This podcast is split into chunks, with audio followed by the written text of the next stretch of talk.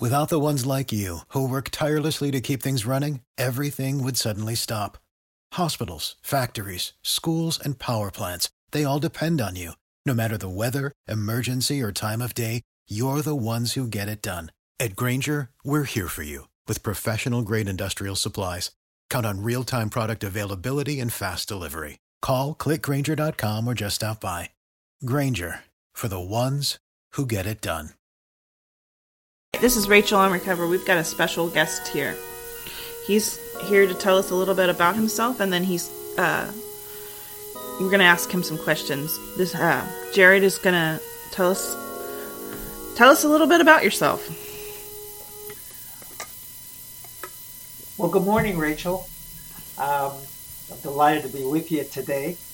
Um, I'm Joe Kreisman. I'm a psychiatrist uh, located in St. Louis. Uh, my interest has been in a number of areas, but primarily in areas of borderline personality disorder.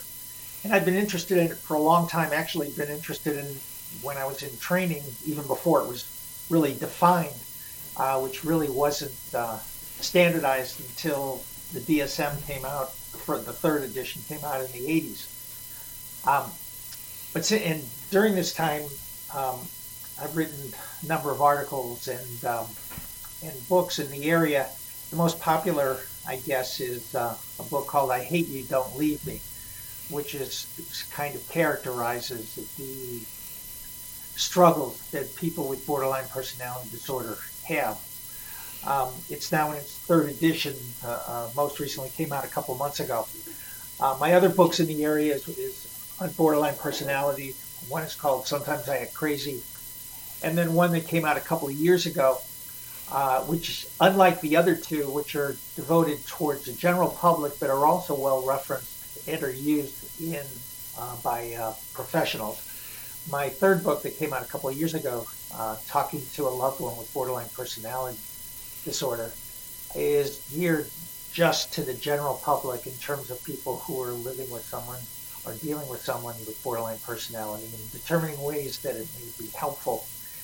Um, some years ago, we developed one of the first, I think it was probably the first um, unit at a hospital here in St. Louis uh, that was meant to be a short term program specifically for uh, borderline personality. Um, nowadays, there are several around the country that are helpful for um, this diagnosis. Okay. All right, uh, Jerold, we're going to ask you some questions. Um, what got you working in the mental field? How did you get into this whole mental health field? In medical school, you rotate through different specialties.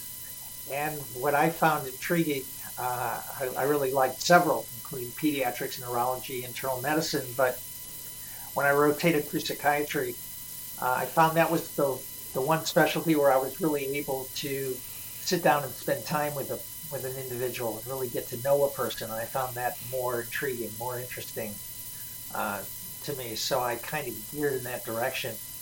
Um, in medical school at Cornell, the, um, one of the uh, professors there was starting to work with, with adolescents that he labeled borderline, even though this was before the term was even acknowledged. Um, and I found dealing with some of these kids was very interesting. And when I did an internship, I rotated through several different uh, specialties, including psychiatry, and that sort of solidified it. And from there, I went on to training at the National Institute of Mental Health in Washington for psychiatric training, and then came back to St. Louis um, for more and have been stay working here uh, since then, and that's been my interest. Um, I got interested in borderline personality because uh, it was an area that wasn't well understood, uh, and it was a group it, it signified a group of patients who uh, other professionals really didn't like taking back then. These were patients who had a reputation of being difficult, demanding, um, and way back years ago were thought to be really not very treatable. Uh, but I found them to be interesting, intelligent, intriguing, um, challenging, but uh, kind of uh, exciting to kind of work with. And um, that's when I became more interested and more involved and began seeing more and writing more uh, about about this group. Okay. Um, what are some differences with dealing with avoidant attachment style, avoidant uh, attachment disorder, for, and versus BPD? And is there is there a lot of differences, or is there a lot of overlap as well? Well, avoidant. When you when you say avoidant attachment, you're talking about kind of a a, um, a, a dyad, uh, either attached or avoid, uh, and that sort of does describe the kind of "I hate you, don't leave me" uh, persona of people with borderline personality. There, there is a tendency to cling. One of the one of the concerns in people with with this disorder is fears of abandonment. So there's a, ten, a tendency to kind of want to grab onto people, but at the same time, there's also a fear of being overwhelmed, being gobbled up. Um, and a lot of it is felt to be precipitated by experiences with attachment issues growing up, um, and sometimes involved with trauma issues in the past. Um, but borderline personality disorder is a, a reified diagnosis. Um, and attachment avoidance is more of a, a, a, general term, so they really don't correlate that well. Okay. Um, well, I mean, I know there's a there's an actual uh, avoidant attachment personality disorder, which is different than like a generic um, avoidant attachment style, which can be used commonly among people that just have an insecure attachment style. Well, that's not actually a defined. There are ten personality disorders, and attachment uh, avoidance is not one of them. It's that's just a term that gets thrown around and means some, I think, different things to different people. Um, okay. Um, you mentioned there's a lot of trauma related to BPD. Is there some evidence that's controversial that uh, BPD is not related to trauma? Many people with BPD um, have a history of trauma in their childhood, um, but it's not. But there are many. Uh, there are many others that aren't, and it gets kind of confusing sometimes because uh, back about 30 years ago, there was a movement that was saying that basically um, borderline personality disorder was really uh, a form of post-traumatic stress disorder. And there's now a, a, concept, and again, it's not a it's not a, a, defined disorder or a defined personality disorder, but some people talk about what's called complex post-traumatic stress disorder, where there's a specific uh, abuse in childhood that has the same symptoms, basically, as borderline personality tendency to, to hurt oneself, impulsive, mood changes, um, uh, uh, poor sense of identity, difficulties with relationships. But genetically, it's been shown that post-traumatic stress disorder and borderline personality are, are genetically different. They are um, uh, the symptoms can be can be differentiated, so they're they're not they're not the same, and not everybody with borderline personality has a history of trauma. Now, some other people have argued to, to look at it in another direction is that many of the people who are not aware of a sense of trauma in their background really do have a sense of trauma, but they've either blocked it out or they've assumed it's just a matter of, well, everybody goes through, everybody has a father who beats them up every once in a while or takes off their belt or uh, has a mother who drinks all the time. And, yeah, and they don't acknowledge that there's a sense of trauma. But although a history of trauma in the background of someone with borderline personality disorder is common, it's not a requirement for the, defining the diagnosis, and some people do not acknowledge it, that trauma. Okay. Um,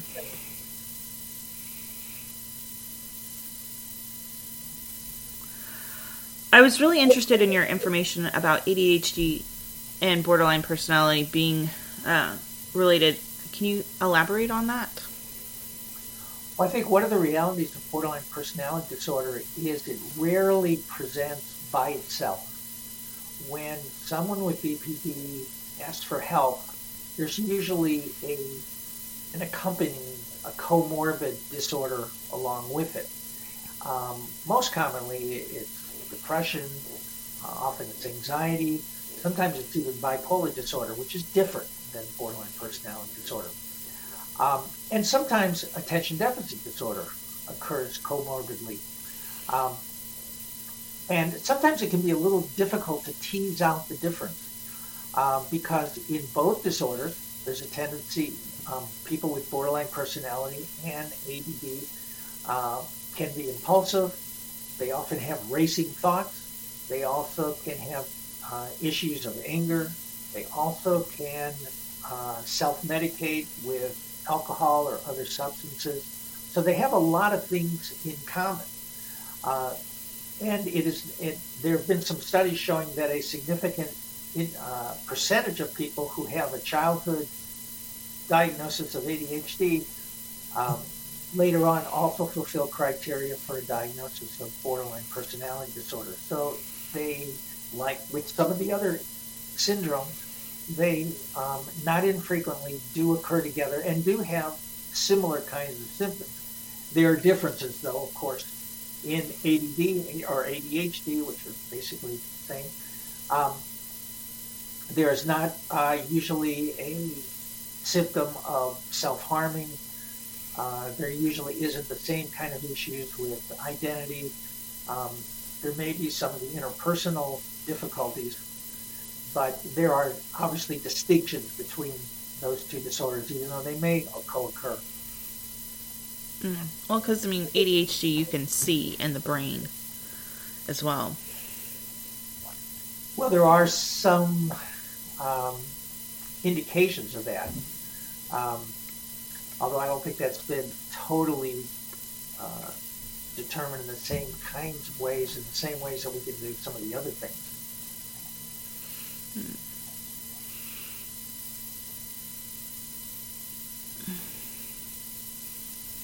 Um, in your book, I Hate You, Don't Leave Me, you mentioned a lot of things that happen, that are happening in the world that are causing an increase in BPD. Can you uh, tell us a little bit about that? Well, I think in, in some ways, a lot of our culture is um, kind of a border in, in a borderline functioning. The most obvious is the recent pandemic. I think the tendency for isolation and uh, adjustment in life has had a, a significant impact.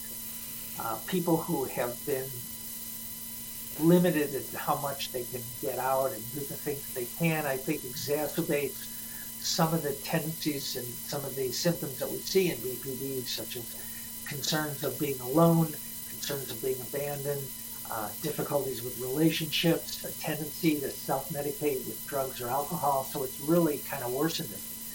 Um, but I think also our culture tends to be, when we look at politics and when we look at so many areas of culture, a tendency like uh, happens in borderline personality is is a tendency to be extreme. One of the characteristics of BPD is a tendency to see things in the extreme. They love beyond measure people who the next day they may hate without reason. You're my best friend, but then you did one little thing that kind of pissed me off, and so now I hate your guts. It's either it, things are either black or white, good or bad, right or wrong, extremes. And I think we see that a lot in politics. I think people tend to sometimes tend to act in extreme in that borderline kind of way. In the legal system, you're either guilty or you're not guilty. There's no kind of in between. Um, the, the, biggest problem with borderline personality is the difficulty of seeing the gray zone, the in between, to sort of accept that there are people that I care for who have characteristics that I don't like. But in borderline personality, you're good or you're bad. And I think a lot of times in our culture, we see things in those extremes.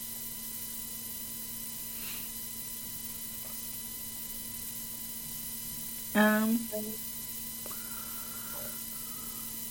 uh, what are your thoughts about the controversial issues of CPD uh, being misdiagnosed as BPD? I'm sorry, is what being mis- uh, controversial issues of CPD uh, being misdiagnosed as BPD. I'm sorry, CPD? CPTSD, like complex post-traumatic Oh, stress, okay. or yeah. Yeah. Um, I- think it becomes a matter of, of lumping or splitting. You know, you lump them together or you split them apart. Um, as I said before, PTSD and complex PTSD is different from borderline personality disorder, although they, they both have often have a history of trauma. Uh, people with the with the complex PTSD uh, do have um, uh, some of the same problems with relationships. Um, but I think basically um, they kind of meld into each other. And I think it becomes kind of a false distinction. Because if someone who's had that trauma and is having the symptoms of borderline personality disorder, I think it's just less complicated to identify it as borderline personality disorder with, with, with a history of trauma. Um, and as I said before, true PTSD has been determined to be eh, to be genetically different, to be biologically uh, different, um, and there are distinctions. Um, I guess here's another question. Like with your own personal experience, um, would you say most BPD patients that you work with um, are due to trauma? Um, the majority do have a history of trauma. I usually in childhood, which usually results in some sense of um, lacking what uh, has been identified by professionals as what's called object constancy, an ability to see some consistency in people as opposed to feeling like things are changing all the time. Um, and I think that's that, and, and some of the attachment that is that is consistent and reliable, mothering uh, experiences that are consistent and reliable are often disrupted for one reason or another. Um, I think you do see that in the majority, but as I said before, not in all of them. Um, at what age do you feel like uh, you mentioned your book about uh, BPD starting to mellow out with a lot of their uh, emotions? Um, what, like, when do you usually see that if you see it? Well, you first begin to see, although I've had pediatricians who tell me they, they see signs in, in young kids. Uh, most often, you don't really see the beginnings of, um, of BPD until late adolescence um, or, or into the 20s is when it, it first generally presents itself. Although, you know, some people feel that adolescence in general is an expression of borderline issues because indeed a, a 15 year old is dealing with issues of identity, of moodiness, of impulsivity, and so forth. So some people feel that almost being a teenager is redundant to being borderline. But the true, the true borderline that gets interfering comes up in early. But when it's defined officially, it's on a categorical area. In other words, to make the definition, to make the the, the, the, the true diagnostic definition of borderline personality, there are nine symptoms. And you have to endorse five of those nine symptoms. Um, but over time, for most of these patients, uh, those five dissipate. And so starting um, into the 30s and usually by the 40s, most of these patients are getting significantly better. Some of the maybe self-harming has gone away. Some of the substance abuse has stopped, in which case they no longer satisfy five of those nine criteria. Maybe they have two or three of them. So officially they're no longer borderline. So that you, most of the, the vast majority, and by that I mean 90% or more, over time, starting in around the 40s, or sometimes earlier, sometimes later, um, get significantly better. And most get better to the sense that they no longer would fulfill the official criteria for, for borderline personality. Now, that's, an, that's not a great way to define it because it's sort of artificial. Because really, it's more a matter of degree. It's more a matter of, um, it's not like suddenly you're borderline and then now you're not because this went away. It's more a matter of just how, how much is it interfering in your life. And, but for most people, they do mature out of it over a period of time. What do you feel is the most helpful tool for those in relationships with individuals with borderline personality? Well, I think, um, uh, and that's what the third book, Talking to a Loved One with Borderline Personality, is about. It's looking at some of the symptoms that you see in someone you interact with, um, such as the sort of kind of damned if you do, damned if you don't kind of situation where someone with borderline personality a lot of time will put the person in a situation where there's no good answer. You know, do you like me better in this outfit or that outfit? Oh, you don't like me over here? Oh, I mean, no matter what you say, you're going to get uh, in trouble with. Uh, and I think learning to first recognize that that person just isn't being an evil, nasty person. The person is, is someone who's really struggling with a disorder. So I think first recognizing that a person you're with has some symptoms of a personality disorder uh, helps and then and then being able to be patient, being able to see what sort of traps that you sometimes walk into that you don't want to get, uh, that you want to kind of uh, avoid. And there and there are certain um, approaches that I describe in my book that are sort of um, a way of just being able to be supportive and empathic with the person, but also not being pulled along uh, to uh, exacerbate their symptoms being able to have some boundaries with them, but also being able to show you that you, you care about this individual and that you understand that they're going through a difficult time.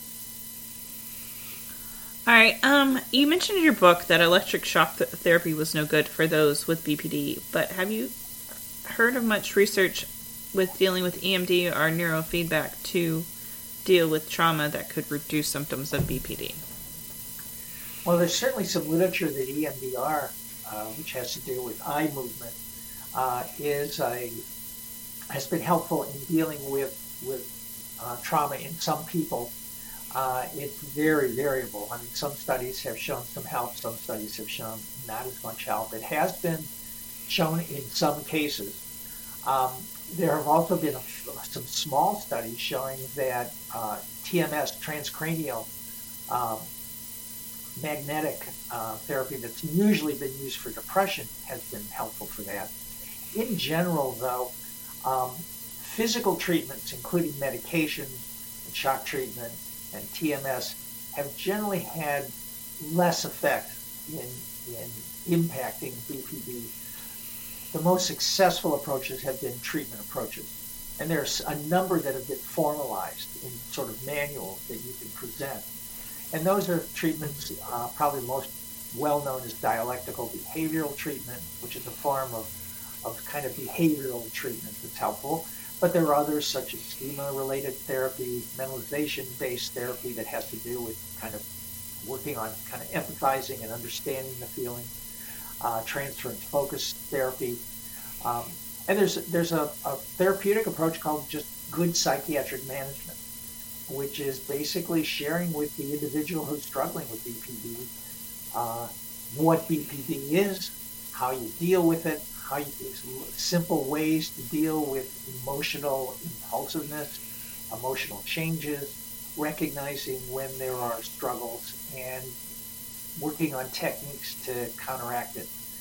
Um, but the physical treatments uh, are not particularly helpful, except for coexisting issues. In other words, there are no medicines currently available, and it isn't that pharmaceutical companies have not tried, but there are no medications that are available that specifically treat borderline personality. But many, but most people with borderline personality, as I mentioned before, have a coexisting disorder such as depression, bipolar disorder, anxiety, substance abuse, and medicines can be helpful to treat the coexisting symptom and things and EMDR can be helpful for treating the trauma part of things, and TMS can be helpful for treating the depression part of things. But generally, they're not specific for the BPD, is at least as targeted as just these different psychotherapeutic techniques are. Okay. All right. Um, I guess. Do you have uh, anything else you would like to add? Well, I think the good news is unlike years before, um, we, uh, when when borderline personality was was a disorder that people that professionals didn't want to deal with, uh, had a bad reputation, it had a stigma that these people were impossible. We now know that pr- the prognosis is very, very good. Most of these people are going to get better.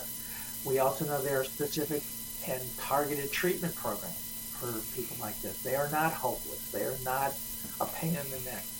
Um, they're people who are suffering and who can who can get better and will get better um, over time. And I think hopefully our society is being more accepting of um, seeking treatment. Our biggest problem, I think, today, especially since with the pandemic, has been the shortage of professionals that are available to treat the various forms of mental illness that in the country. Okay. Um, well, I guess that's it. Thank you for your time, Jared, Jerold, and um, I hope to have you come back sometime. Um, all right, guys, thanks for listening. Um, tune in next Thursday. Always follow us on your favorite platform for uh, podcast, social media, and if you have any questions, you can always contact us on rachelonrecovery.com. All right, guys.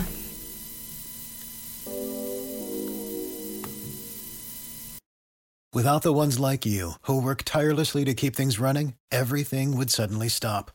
Hospitals, factories, schools, and power plants, they all depend on you. No matter the weather, emergency, or time of day, you're the ones who get it done. At Grainger, we're here for you with professional grade industrial supplies. Count on real time product availability and fast delivery. Call click grainger.com or just stop by. Grainger for the ones who get it done.